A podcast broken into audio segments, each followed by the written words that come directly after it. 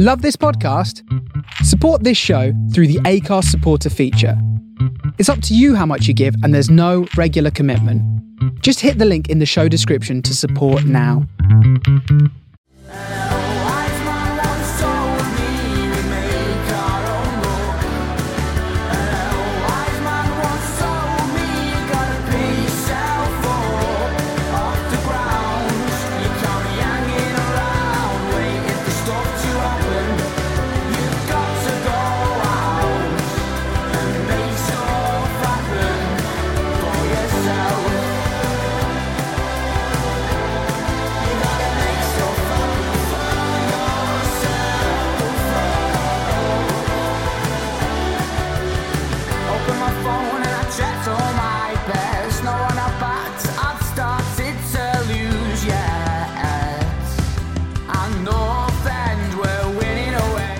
Hello, listeners, and welcome to episode 26 of the From the Finney podcast. The voice of reason is back for this one, and Solly's joining us as well. We're going to discuss a great midweek result against the Baggies, another winning draw, answer a listener question or two, discuss the transfer market, and then we'll finish off by looking ahead to another busy week for the boys with away trips to Millwall and Hull. Enjoy! Brownie, you good, mate? Yeah, good mate. Yeah, yeah. Just about got over the excitement of yesterday. Yeah, good. All, all without a hangover as well, which is good. I know. Yeah, Um, yeah, I know I've said in the intro that Solly's going to join us, but looks like Solly's not joining us. Um, however, Jimmy might, so me and Adam will crack on, and uh, we might have some some uh, new attendees during the pod at some point. Um, yeah, it it's been a roller coaster of a week, hasn't it? Really? Yeah. As yeah. I mean, after the the result last week, where everyone was a little bit deflated, I think if you'd said at the beginning of the week we'd get four points, whichever way around it went, I think people would be happy. Um, so yeah, it's been pretty good week. Yeah, I think most probably would have expected it to be a point against West Brom and three against Bristol City, but like you say, it doesn't really matter how it comes. Um, it's a it's a decent enough return from two relatively tough games, and it's uh, it's form that we need to produce throughout the rest of the season. I think averaging two points a game to have any chance of uh, getting into the playoffs, even. I think it is incredibly slim. It's incredibly unlikely that we are going to make a, a realistic push for the playoffs, but you never say never. No, you never say never, and you just want to keep things going as long as possible, don't you? There's nothing worse than a season when you just there's, there's nothing to play for and it's just fizzling out. So as long as we can keep it going and give at least some sort of hope that we're going to get there, then that'll be I'll be happy with that for me this season. I think. Yeah, exactly. And I think if you can see building blocks that are being put in place, then gives you hope for the future, doesn't it? Yeah, exactly. Yeah, and I think that's what it's all about. This this period now because we've got so many players that are coming to their end of the, the time here. You'd imagine, and it's a good opportunity to to push on. But uh, you know, you can see that there are there are green shoots of recovery there, aren't there? Definitely. Yes. Spoken like a good politician there, mate. Yeah. There we go. um, Yeah. Jim, Jacob. hello. Um, yeah, and I think as well, it it's you mentioned that there's the summer's going to be a, a point where there's going to be a few leave. You know, our contract players, maybe a bid or two might come in for one or two lads. It, it's the opportunity to to press the reset button as well for the club. Yeah, completely. Yeah, and that's that's like we want. We've got a manager now who we've. I think pretty much the majority of people are happy with. We just need to get the players as well, don't we? That will be all right, I think. Just, I know we've not come on to the the West Brom game yet, but um, Joe Rodwell Grant's gone out on loan this week, and there's a few few other lads that have gone out over the last uh, couple of weeks.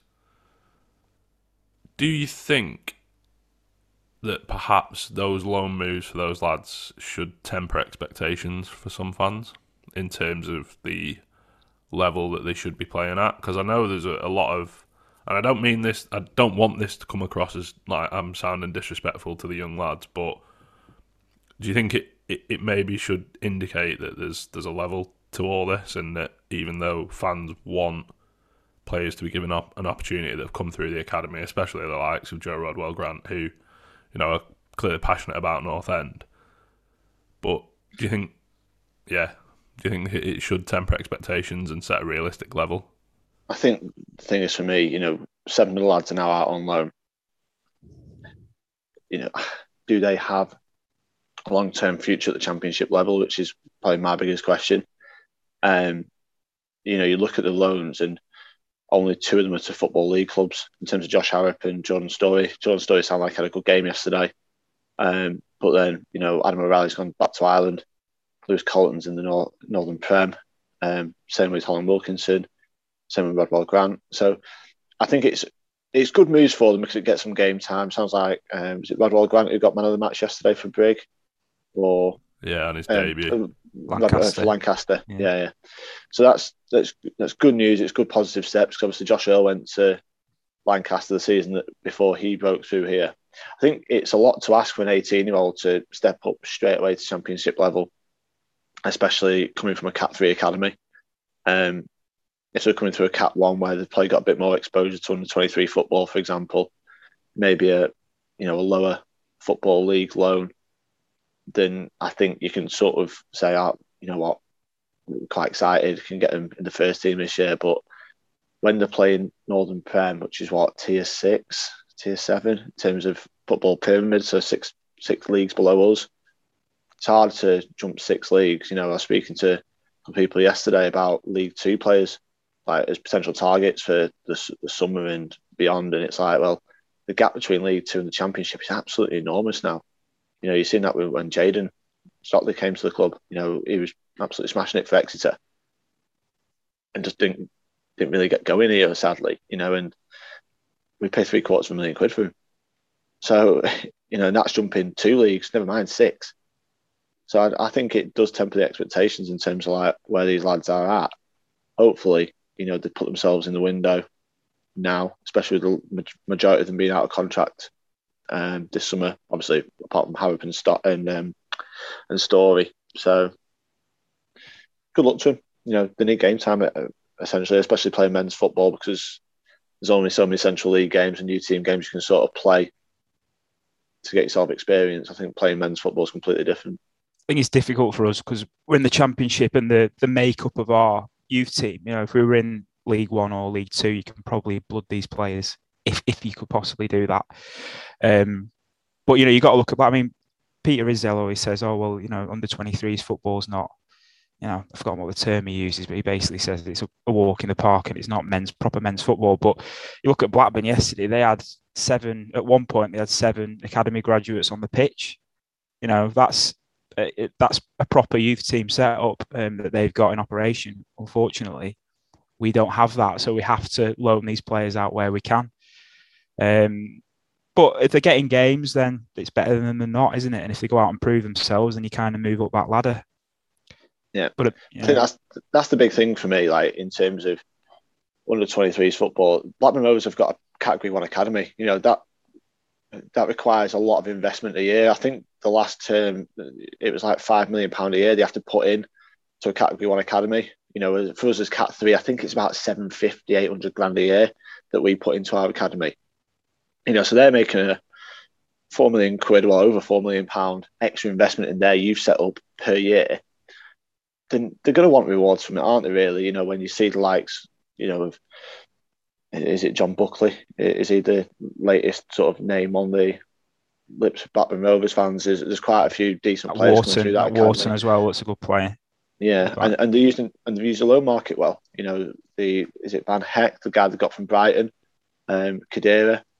You know, they, they used that market well as well to top up their squad. So I think they've got one of the youngest squads in the championship, Blackburn, and the second in the league, which absolutely pains me to say.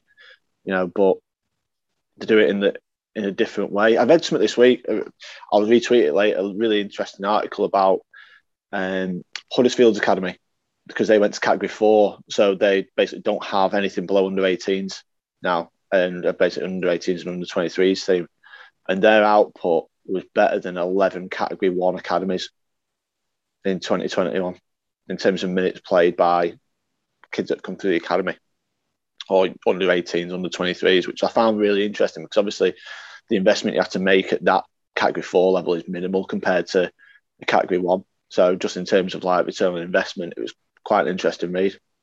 Yeah, give that a retweet. People can keep an Mm. eye out for it. Um, we'll talk about West Brom. Brownie, did you go? No, I wasn't there. No, You watch? I assume you watched it on TV, did you? I did. Yeah. Yeah. What's uh, what's your thoughts, boys? Yeah, just getting over the bruises from that second goal. To be fair, um, yeah, um, I think I'll come on to like more, but I think this week has been a tale of two oppositions. One that was horrendous and lacking confidence and not playing for the manager, and just looked devoid of any idea of how to break us down.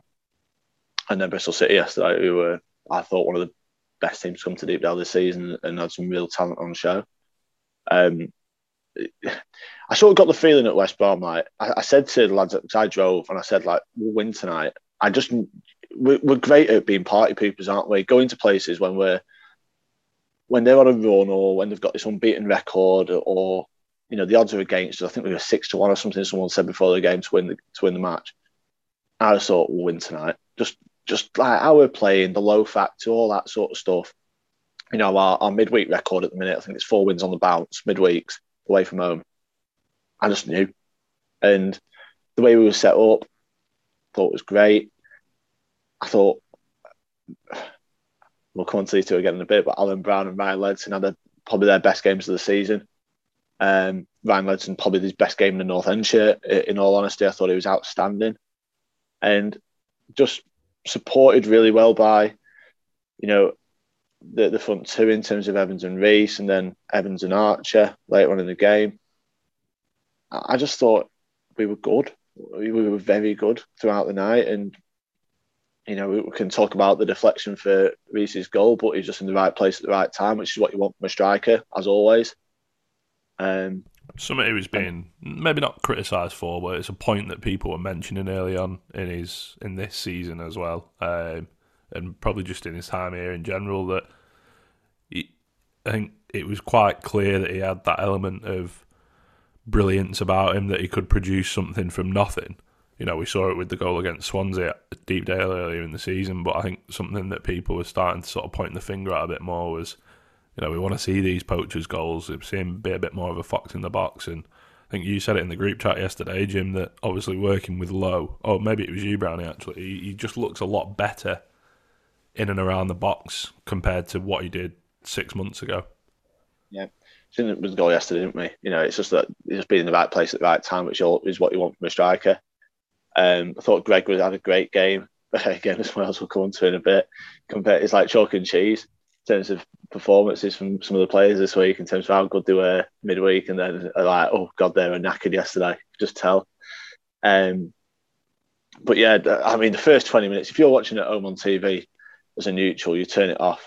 It's probably the worst twenty minutes of football I've ever seen. Like no one could string two passes together. It might be that Barnes game. Was it Barnes or Rotherham last season? When literally the ball turned over so many times in the first 20 minutes. No one could get the foot on the ball. It was just like constant changing hands in possession and like couldn't string passes together. But as soon as we went one in front, I thought we need to make it two here sooner rather than later. Got through to half time, sound, like regroup. They came out a five or ten minute spell second half. That first five ten minutes, bring on Robinson, and then as soon as we got the second goal, I mean, we've managed the game so well. You know, in terms of just killing it. So yeah, probably. Well, it's one of another good away trip under Ryan Lowe. So He started Yeah. well in that regard, hasn't he? I know this is going to sound really strange, but I know there's obviously loads of talk about fan engagement at the minute, and we've banged on about it quite a bit over the past two years on the pod. Just shows that have, by having somebody in charge in charge of the football club that you can completely believe in, that is how to engage fans more than anything.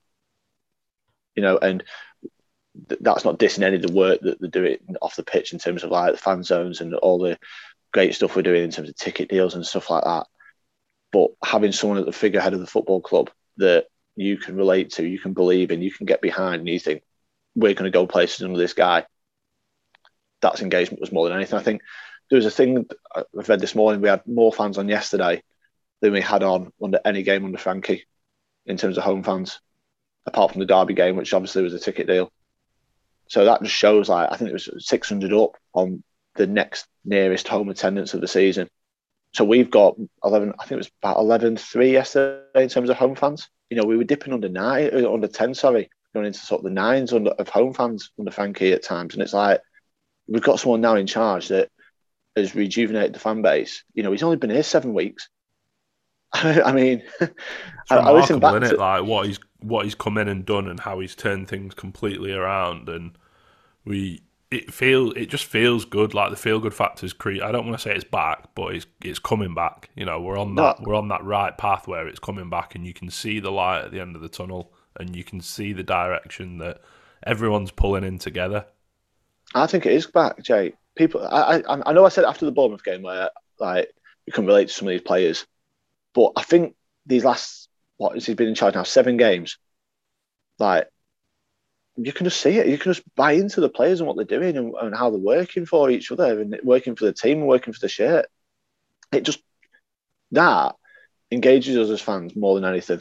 You know, and it's great that we're, we're doing ticket details. You know, half price bevies in the fan zone last night.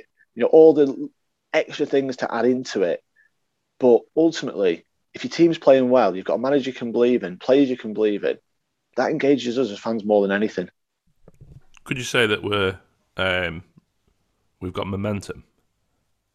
No, because Solly will kill me. Apparently, he's in the waiting room, by the way, because he's turned up 20 minutes late to record yeah, the podcast. I was just going to say we'll uh, we'll invite him in and we'll let him talk about whether or not the club has momentum. I wonder I if can't he wait can for- build on any momentum in this podcast now. You're joining late. I can't wait for him to hear his first question. Solly? Sorry about that. When Hey. um, went out in Croston last night Oh, after the uh, unexpected equaliser. that's Um, um, an interesting choice. Well, yeah, went there during lockdown.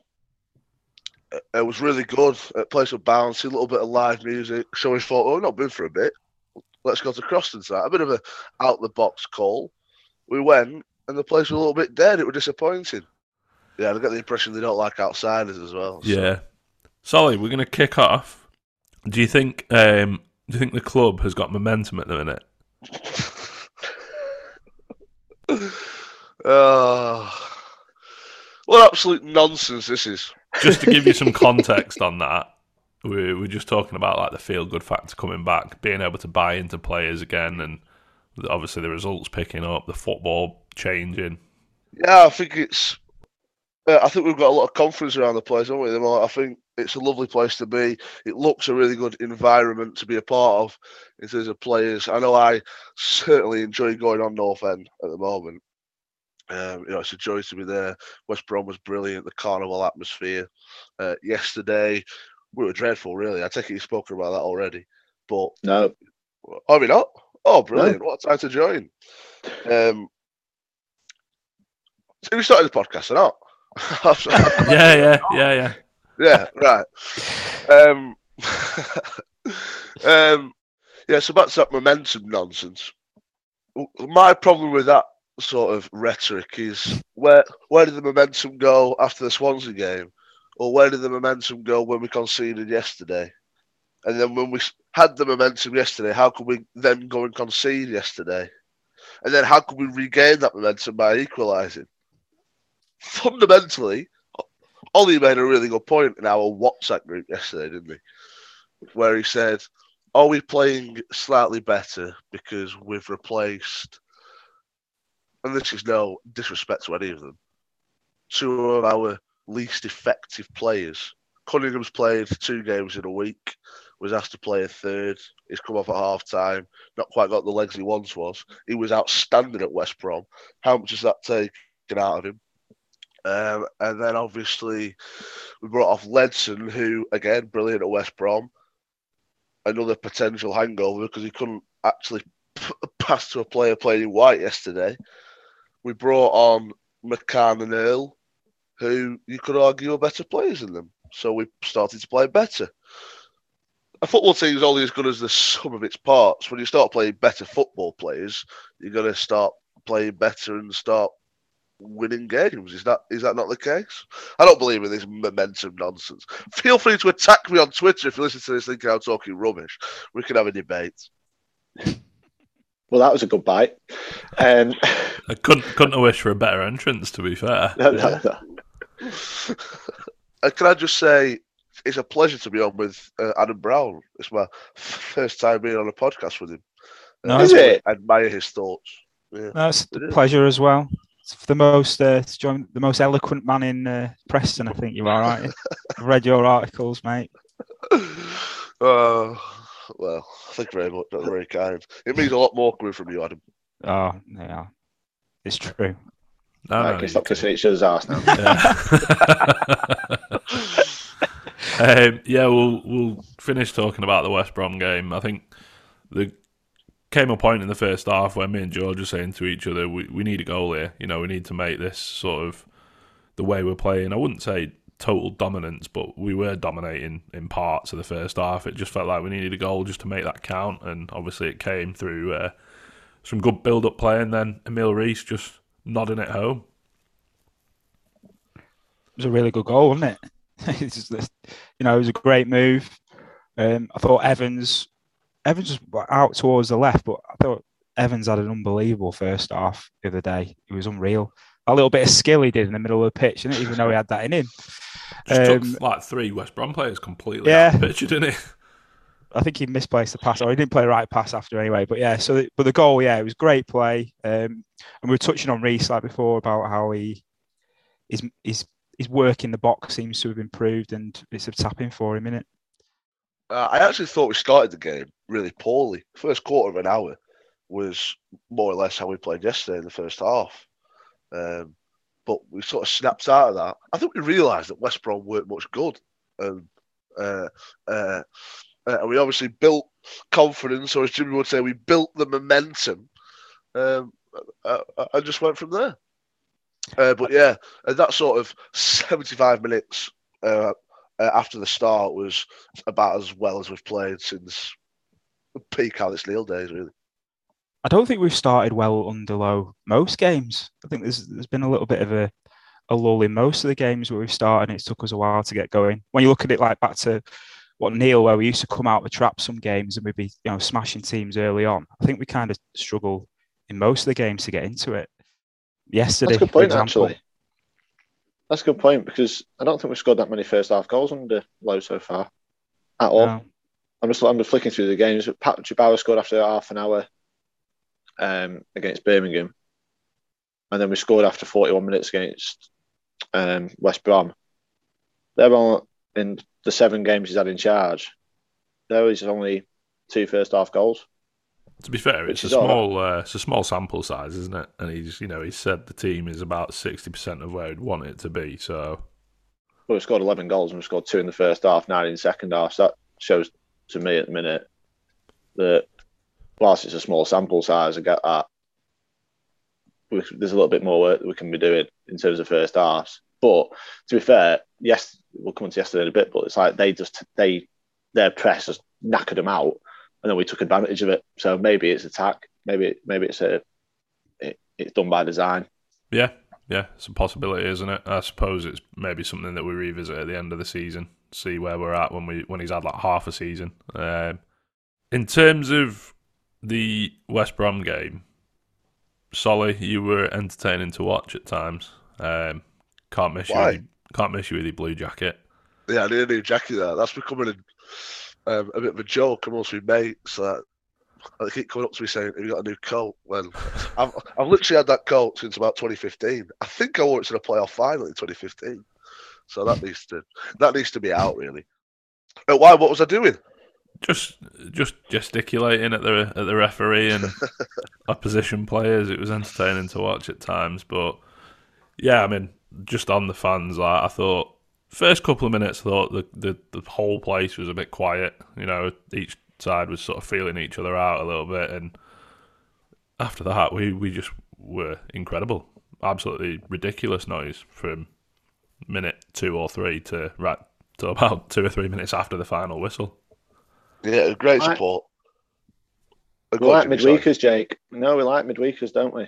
We've had uh, quite a few good midweek trips over the years. There's just something special about night games for me. Yeah, I absolutely think love it- night games.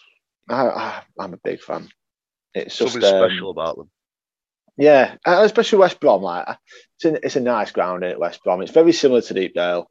You know, floodlights you can see walking up to the ground. You know, obviously they were just all whinging on the way to the into the stadium. You know, it's stuff like that. You think got a chance here, and then like it's just yeah, it was just so flat from their point of view. I just thought I was just whilst we were good, I was incredibly disappointed with how bad West Brom were. Just thought when you look at the talent they've got in their team, God, they're underperforming.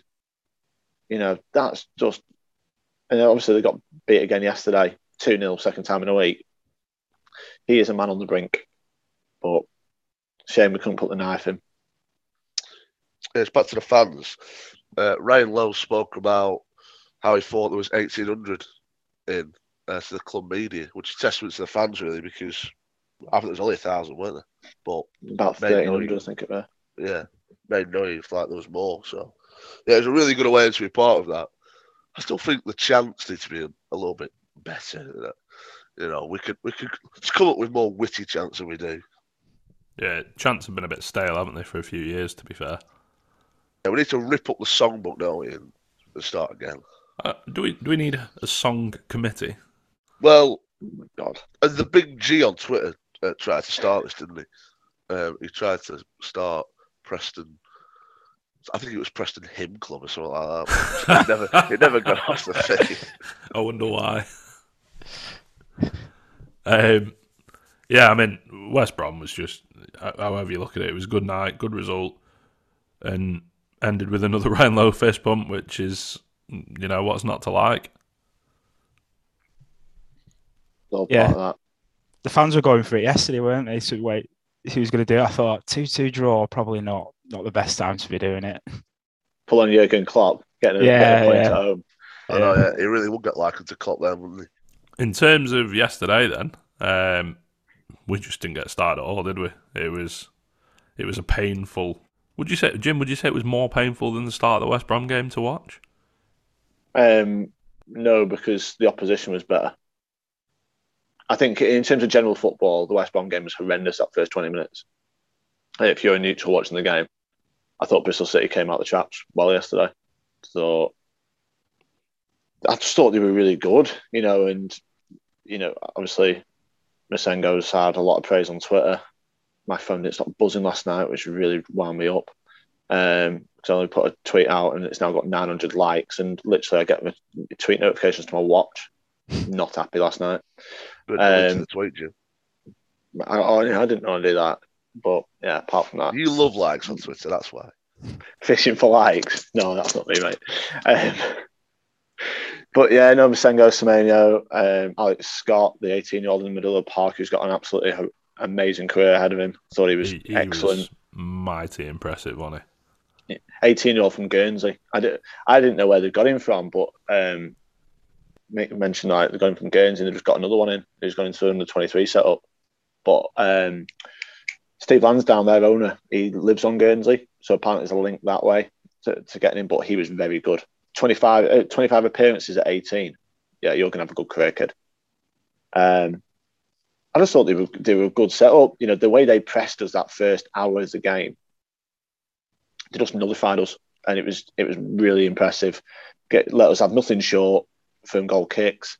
Literally locked onto us right across the park, and Semenyo and Browne. Oh my god, he's going to wake up this morning with Browne still in his pocket. I think you know that was just like the complete performance I've seen from a, a central midfielder at this level in a long time. Um, I you know, it could have been 2 0, couldn't it? You know, Weimann's missed from six yards, and it's probably harder to miss than than score. You know, he's put it wide when the goal's there to be goals gaping. So like, if it's 2 0 at that point, then I'd have feared for us a little bit. But the longer it was 1 1 0, the more I thought, we've got a chance here. We've got a chance. And then, lo and behold, you know, a moment of magic from Cameron Archer. I thought we started the second half well, by the way. I thought his changes were good at half time, they were needed. You know, as we mentioned, Ledson and Browne, Cunningham, just leggy, just knackered from Wednesday night, it seemed. No detriment to them. You know, the absolute, all three of them put a shift in on Wednesday and it was a little bit of a hangover, weren't it? But credit to Lowe, got his subs spot on. Thought McCann was was great terms of when he came on, just battled. You know that tackle that led to the second goal. It's just like, God, that this might be your catalyst now to kick on under Lowe. You know that just- might be what. I was just going to say, yeah, you you mentioned Ali McCann. I had a point on my, my list to, to bring him up. Do you think his second half performance yesterday warrants him being given a, a start at least in the next game? Well, I'd start him on, on Tuesday at Millwall. Yeah, if if Ledson's knackered, then yeah, put him in. Thought he missed DJ though yesterday. Uh, you know, I don't. We probably could have done with him Tuesday, ni- uh, Wednesday night. Sorry, at West Brom. But yesterday was the first game. I thought, God, we missed DJ today. He's Um, back for uh, Millwall, isn't he? Whether he gets No, is he not? No, it's no, he's missing three games, games. He's missing. Oh right, yeah, yeah. so he, he comes back in on uh, for the whole game. But yeah, it, it was just one of those games where you'd absolutely at 90th minute, two one down, not exactly playing great.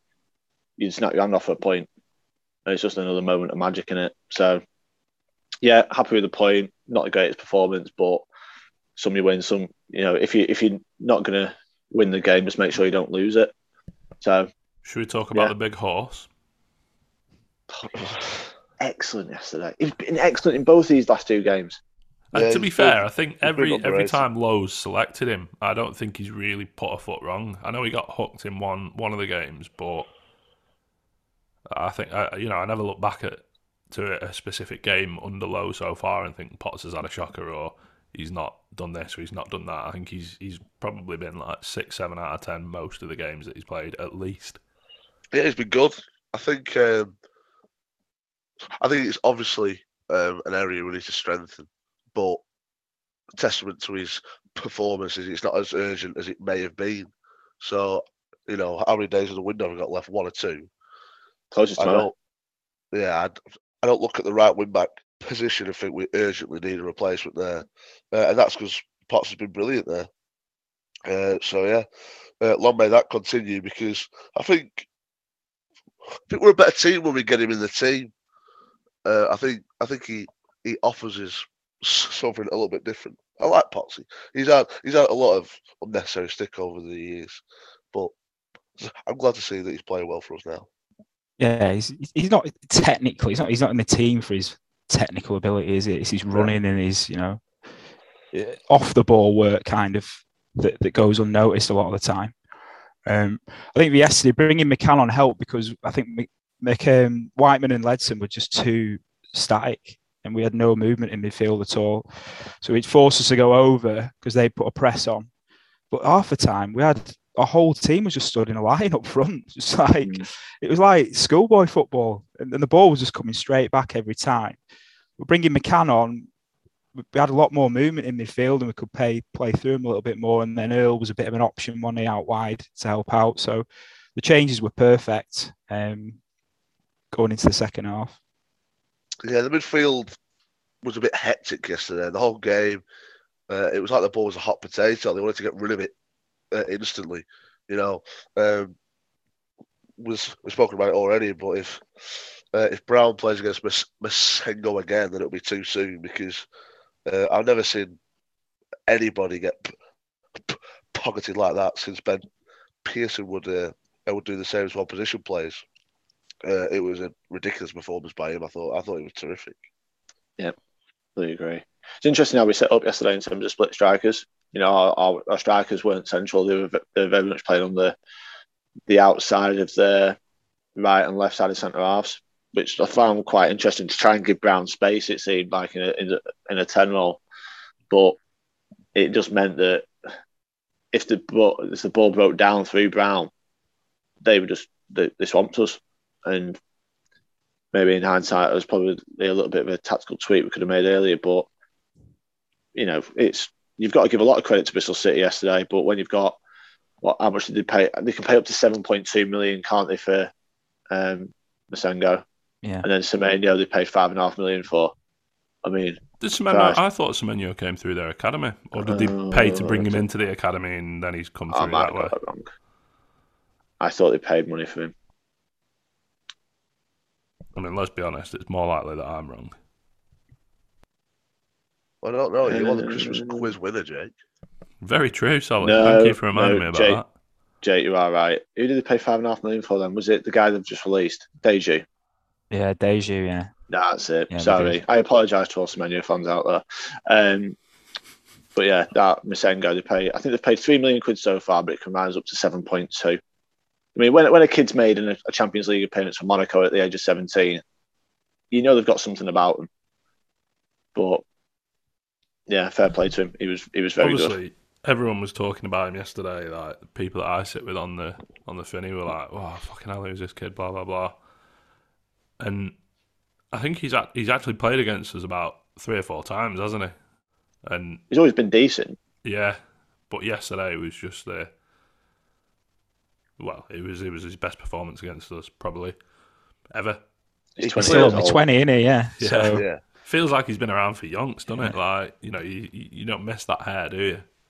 and it heightened our uh, our lack of DJ because you know Johnson's able to just take that extra moment on the ball that others don't, um, and is able to play a pass that others can't. So yeah, I'm looking forward to getting Johnson back in the team. Although I didn't miss him at West Brom particularly, but but but all of the midfield played better than they're naturally capable of. Do you think as well that that might be the way that the opposition set up was meant that we didn't miss DJ that much with the players that we had in there? Yeah, perhaps. Potentially. Um, yeah, I think DJ's always going to be better against a team uh, trying to press him because he can make a real impactful pass, like to break the lines.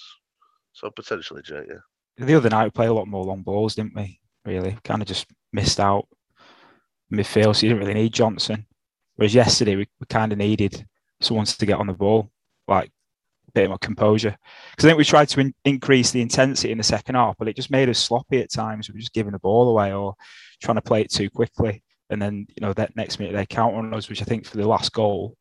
Is it Sepp tries to play it into Evans, doesn't he? I think, and it just gets cut out, and then they go through and then Browne, who who looked completely knackered from the minute one yesterday, gets done, and then then they score. I think with Browne as well, he lost a few. Like they probably weren't even 50-50s. They were probably like more in his favour than um, Massengo's. But Massengo's come in and just sort of like brushed him aside and almost like pushed him around a bit. And it, that seems to have like knocked him, and, and that happening early on. You know, I think it set the tone for for Alan for the rest of the game. But I think you know he's been brilliant for the last two, three, maybe four months. So you know, and the amount of football he's played with DJ not being at the club over the last couple of weeks, he, you know, we're not going to get on his back. We're playing three games a week at the minute, so you know it's, we've not got the best squad in the world, so it's going to play its part. Yeah, um, boys. Unless you've got anything else you want to say, then I think we can go to a break. No, mate. Cool. Right. I'll see you in part two.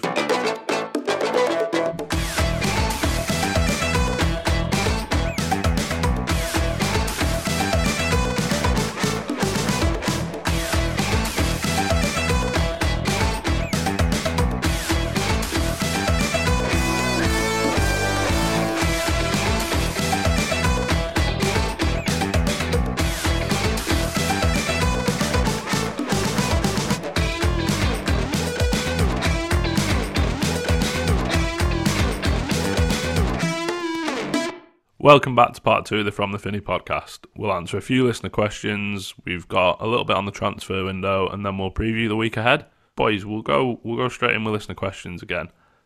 Uh, this one's from Callum Gill on Twitter, who asks: Is Emil Riis one of the best strikers we have had in the championship? And before we answer that question, uh, are you in the doghouse, Jim? Yeah, I'm going to shoot. Thanks for coming on, mate. Appreciate No, it. it was, it was a good first half. Yeah, I'll, I'll listen to the second half tomorrow. no worries, mate. See you in a bit. Happy transfer Right. window. Yeah, just for context, during the during the halftime interval, uh, Jimmy's missus came in and said that she thought that he might be working because she wants him to put some curtains up. She thought she thought he might be um, sort of halfway to doing so, but she walked in and he was he was on the podcast. So I don't Halfway think she through a podcast kindly to that. instead. anyway, back to uh, back to Callum's question. I think he's a I think he's a real enigma, Riis, because I think I look at him at times. I think that you're one of the worst players I've ever seen, and then he's got that he's got that sort of um, instinctive like phenomenon about him where he can just pluck something out of midair, i.e., the goal yesterday. It's bizarre. Uh, I think his numbers, uh, obviously, what is it? Has he has he equaled him at Sixteen, isn't it? Sixteen that- in all comps. Is that the most since Dave Nugent in 06? I think yeah, it, it's the most. Yeah. it equals Nuges, doesn't it? Yeah, I, think think it it- equals it. Oh, in all competitions. Didn't Nuge getting closest like twenty? I don't know. Yeah, possibly. I think Lots, if we all lots got, of lots of good prep gone into this episode, I suppose. I Chaotic. just woken up. yeah, your Um, substitute's just been booted into the doghouse. Um, yeah, I think I think if we all got offered like Nugent, like when he used to play for us before he went to Portsmouth, like you're taking Nugent every day of the week, but is that like is that just nostalgia talking here? Because because his numbers are like a ridiculous race. But again, like it, the best part about Riis is, is that he's got so much to improve. Like he could, be, like like if he if he sharpens up his hold up play, if he's slightly better off the ball, like this guy could go to the top. But it- it's it's bizarre. Talk to me, Adam. You're the voice of reason. So, 17 in all competitions, Nugent, that year. 15 in the league, so he's got a little bit, a little bit to go on that front. Um, he's just a strange striker. I said yesterday, even his celebration's weird. Like there's just, there's just like, there's just something about him that's just not a normal type of striker. It's just very odd. Um, and like, like Solly says, in terms of like, sometimes you- you're pulling your hair out, going, "Come on!" Like, his he's apparent inability to win a, a header, a long ball header, is just strange as well. Um, but like you say, he can pull something out like that. So in terms of one of the best strikers we've had in the championship, he probably is one of, but he's definitely not the, the best in my eyes. You know, Nugent, Fuller, even Macken in that, that first season in the in the championship were um, better strikers in my eyes. And yeah, I just I don't know. At half time, like, but the conquest, but people were just slagging him off, like, and you're like, this is a guy who's got so many goals this season for us, and he's getting Ollie- slagged off. Ollie summed it up perfectly for me yesterday in the group chat when he said a club like Preston North End can't afford to drop a 14 goal a season striker or a 14 goal season striker because that's what he was on, obviously, yesterday prior to the game. And I think he's bang on. You know, we've been crying out for someone that can come in and, and hit double figures at the very least, and we've got that. And then you got people saying, "Oh, it needs to be dropped." Well, yeah, that whole conversation just tells you like all you need to know because like he's he's a, dis- a divisive figure, isn't he? Because like Evans has been outstanding recently, um, and really it was a toss up yesterday if you were dropping for for Archer if he was to start, and despite Riis's goals, it's bizarre. With it's it's a real a real conundrum. I think I, I just don't understand him. But as long as he keeps scoring, then you know you can Yeah. continue not to understand him. You never Yeah, have anyone saying we should drop Nugent, would you? You never know one person Oh, saying that. That conversation wouldn't even took place. Garner, Fuller, never would have happened. Beckford, maybe Beckford. Yeah. At the start, yeah. Do you remember um, the other striker we got on loan from Bolton that scored a hat trick in his first game for us? Kevin, uh, uh, not Kevin, something Craig. Davies, wasn't it? Craig, Craig Davies, yeah. yeah. He was a he was a, a real powerhouse. He had uh, tattoos like the Rock as well. He was decent. Yeah, he was. To be fair, it was all right. Um, next question. This one might be uh, one that gets carried on to Twitter when the when this episode gets released because I think it's actually quite a good one. I'm actually going to put it as one of the best questions we've had on the pod, and it's from the nice and, and anonymous at PNEFC Tom on Twitter. who asks if you could have any one of our loans back permanently, who would you pick? And I'm going to limit it to our lifetimes. Like we're all we've all seen a similar number of PNE seasons between the three of us. Well, I presume Tom meant in the current crop, so I'll give two answers. Uh, I just need to think of them. I- think, I think I'd keep Pickford if we're talking about my lifetime, my lifetime loanee to keep. Like obviously you've got McGeady and uh, uh, and others, but I just think I just think he was amazing, Pickford. So I'll go with him.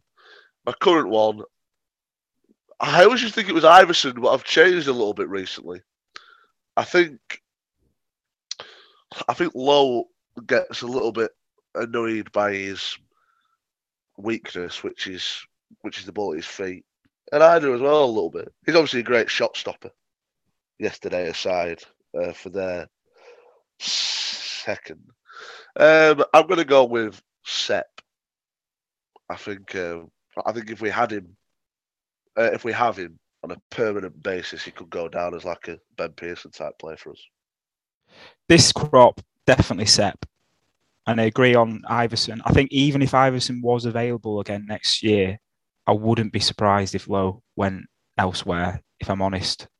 Just because just because of the the way he's he really struggles. Well, he's struggling, he's learning, obviously, but in terms of playing out from the back and his kicking's not not fully up to scratch when you compare it to someone like Pickford, who you mentioned.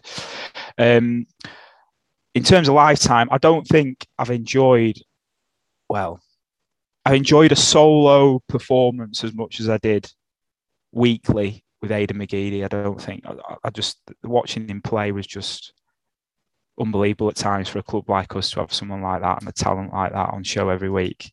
I'd, I'd happily pay my ticket just to see him on his own if we finish mid-table every season. So I think McGeady. I think current crop, I, I agree with both of you. It'd be set for me. Um, when he came in, I, I had my doubts. He looked very sort of gangly, very well. He was, he is, he is a kid, isn't he?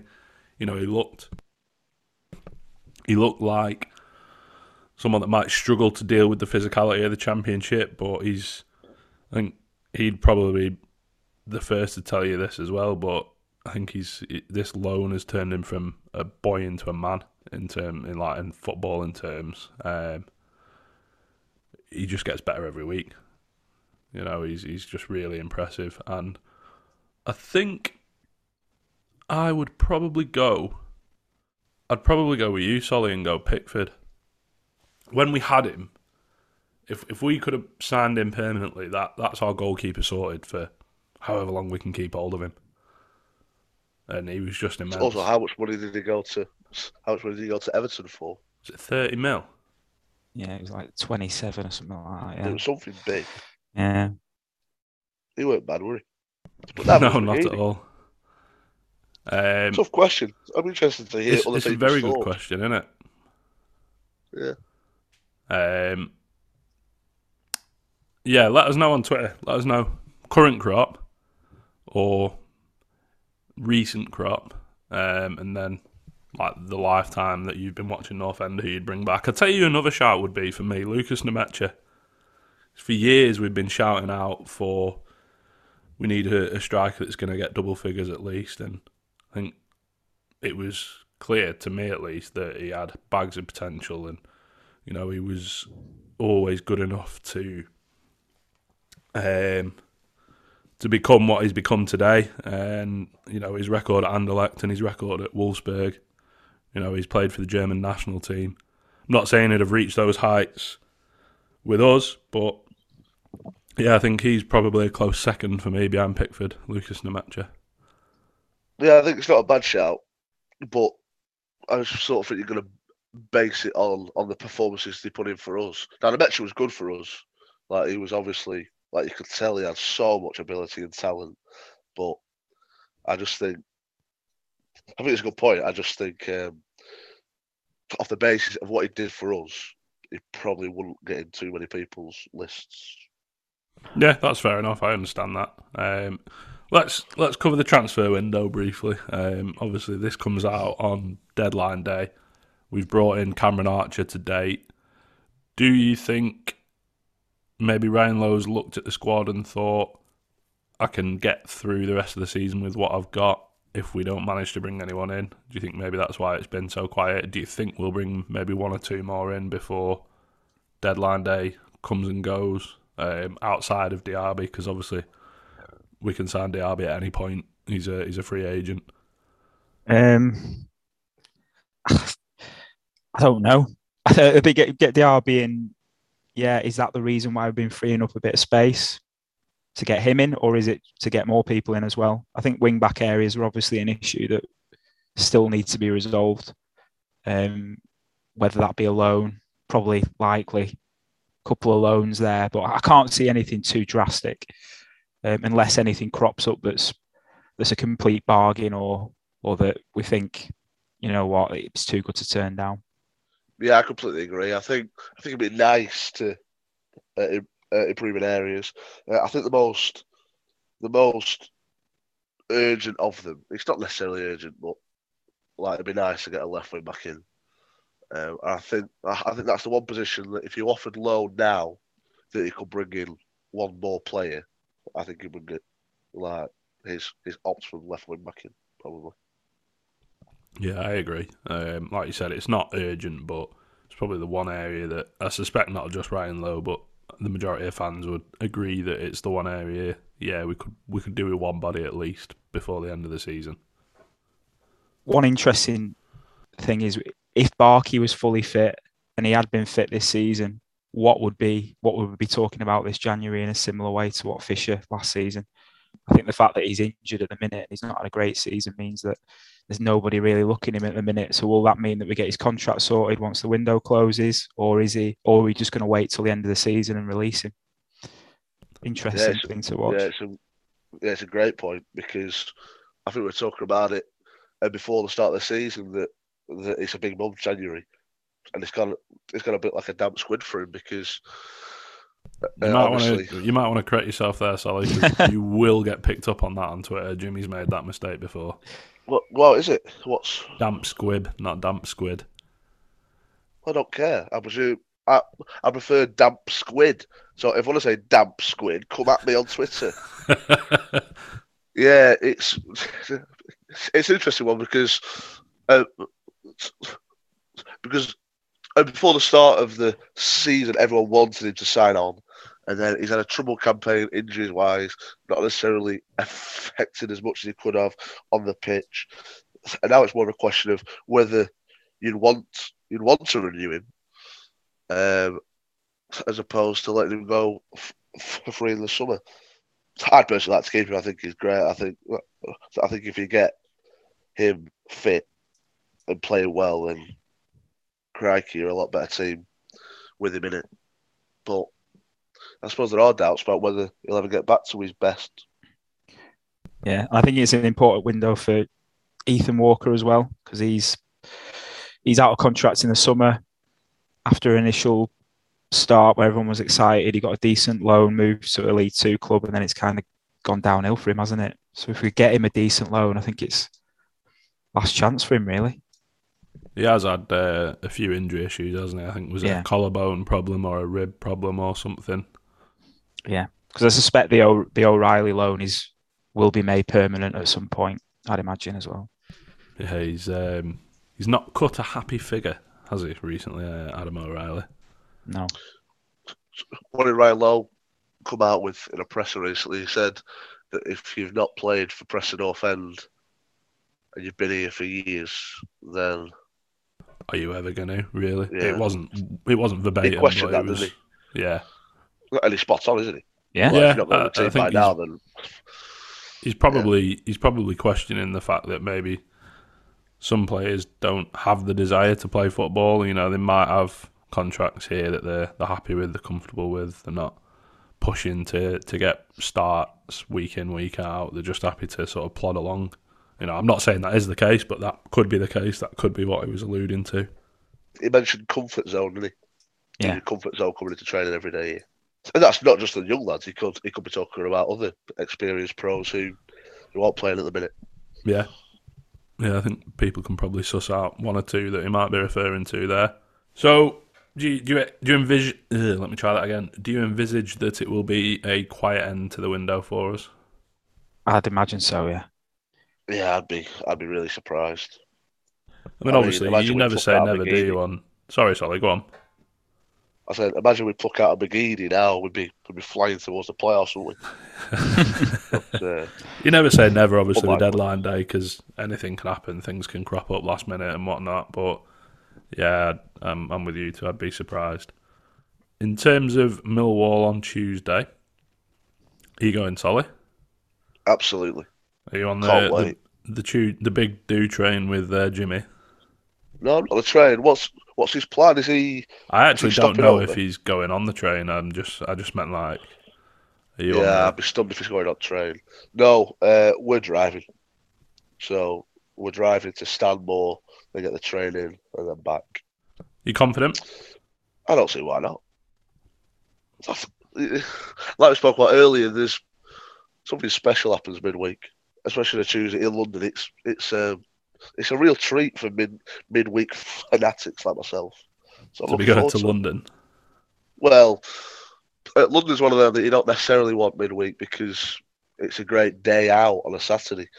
But when they come, I quite like the idea of them coming once in a blue moon. I've not got a problem with that. Um, are you going Until the game, though, it'd be a real tough game, won't it? Sorry. Oh, Peterborough's next away for me. That's a one to tick off. Um, so yeah, I'm not going. Yeah, Everyone's you- going to Peterborough, aren't they, seemingly? don't know if I am. Popular away. Well, you've not been south of Birmingham, Jake, so I'd be surprised. All right, Jimmy. um, I am going to Hull on Saturday, but we'll come on to that. That's not south of Birmingham, though, is it? No, it isn't. It's very northeast of Birmingham. Um, yeah, Millwall has been well poor. The last eight games, they've won three, lost five. Yeah, and well, one of the ones they won, won was West Brom at home, which I know we played well the other night, but they're not in great form, are they? Um, yeah, I- I'm, I'm, I'm with you, Solly. I think, I think if we played them when we were supposed to play them, um, I'd probably be feel a little bit different because I think they were top half and they were about eighth or something, but they're down to fifteenth now, so they're not in great form. And you know why not? Let's get at them, and I'm pretty sure I think we'll win. To be fair, two one, getting in early with predictions. Yeah, serious confidence. I love it. I like it. I fancy it. I fancy the 2 1. What are you saying, Solly? Yeah, I Are you don't see saying why two not. one as well? Uh, I think it's always a tough game going there. Uh, you're always going to take a point, but yeah, I'm with I'm with Adam Brown. Two one. Incredible confidence. Um, uh, I'll go one 0 North End. Another clean sheet, Yeah. midweek clean sheet for Ryan Lowe and his boys. Yeah, and then obviously another away trip next Saturday off to uh, off to Hull. Are you, are you both going to that? Are you, uh, well, Brownie, you've just said Peterborough's next for you, so I'm guessing you're not going to Hull. No, Solly, we're going to Yeah, I see you up there. You in the blue jacket. Yeah, yeah. I'd be surprised if I'm not there, and I'd be stunned if the Blue Jackets not. So yeah, I'll be there. They're a um, they're a streaky team, aren't they? They pick up results where you don't expect them to, and lose games that you expect them to maybe perform better in. So, yeah, they've picked up as well. They've won game. won the last three. Beat Swansea uh, yesterday. They beat Bournemouth Hull form's 0 improving, isn't it? Yeah, Hull form, innit? Uh, they beat Blackburn and, and Swansea recently at home, so yeah. Well, Again, last last four home easy place to games, they've won two, drawn one, and lost one. So yeah, it's, uh, it's uh, certainly mm, trending in the right direction for them. They performed well against Everton as well, didn't they, in the cup? That was at home. Yeah. yeah, they're not bugs, are they? It's only beaten us once this season. Yeah, God, what what a horrible way to start the season that was. Yeah, but if we're on Tuesday, then we'll have the momentum going into Saturday, so there's no excuse not to win. You're exactly right, mate.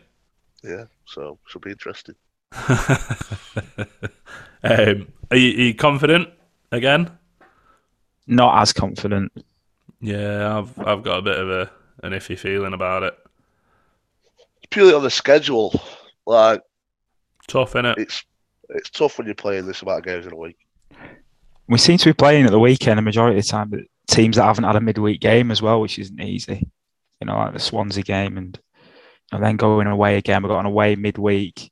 I, don't, I, I just think we'll DJ will be back, which is good, but I just think we'll, yeah, I can see us getting beat. To be honest, optimism's gone straight away.